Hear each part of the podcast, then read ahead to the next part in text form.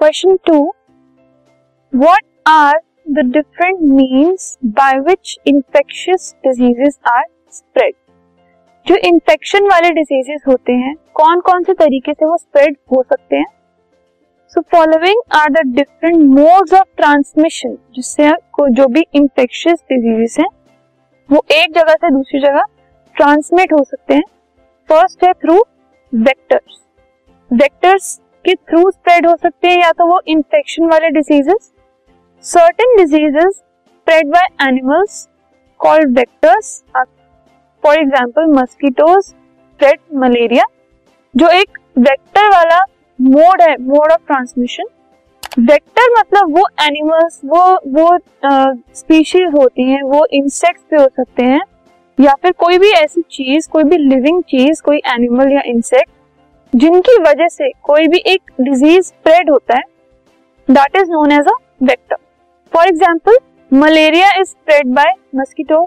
and rabies is spread by a dog तो इसकी वजह से ये जो वेक्टर्स होते हैं, इनकी वजह से भी ये इंफेक्शियस डिज़ीज़ जो है वो स्प्रेड हो सकते हैं। नेक्स्ट तरीका है इनके स्प्रेड होने का एयर थ्रू एयर भी ये स्प्रेड हो सकते हैं। Certain diseases causing microorganisms are expelled in air by coughing sneezing talking etcetera कुछ ऐसे माइक्रो ऑर्गेनिजम्स होते हैं जिनके अंदर डिजीजेस प्रेजेंट होते हैं एंड वो स्प्रेड हो सकते हैं। तो अगर वो जो डिज़ीज़ कॉजिंग माइक्रो ऑर्गेनिजम्स हैं, अगर वो एयर में स्प्रेड हो जाए थ्रू स्नीजिंग कफिंग टॉकिंग इन सब चीज़ों की वजह से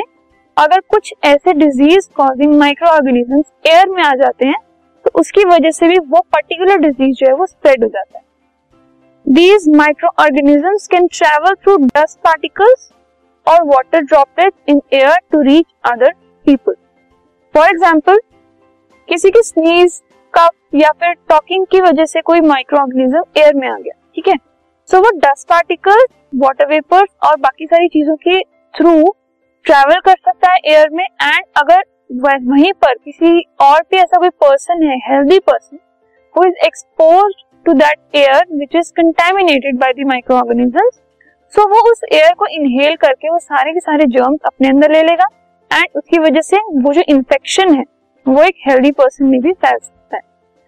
For example tuberculosis pneumonia etcetera spread through air ये दोनों जो डिजीजेस हैं, ये एयर के थ्रू स्प्रेड होते हैं। नेक्स्ट है थ्रू वाटर वाटर के थ्रू भी स्प्रेड हो सकते हैं diseases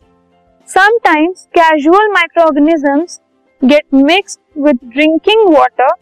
and spread water borne diseases ठीक है? वाटर बोर्न डिजीजेस होते हैं जो कि वाटर के थ्रू स्प्रेड होते हैं।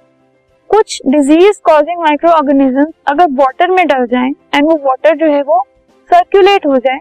तो इसकी वजह से वाटर बोर्न डिजीजेस हो सकते हैं। वाटर कंटेमिनेट हो गया, उसके अंदर डिज़ीज़ कॉजिंग माइक्रो ऑर्गेनिज्म आ गए। अब अगर कोई उस वाटर को ड्रिंक करेगा तो उसकी वजह से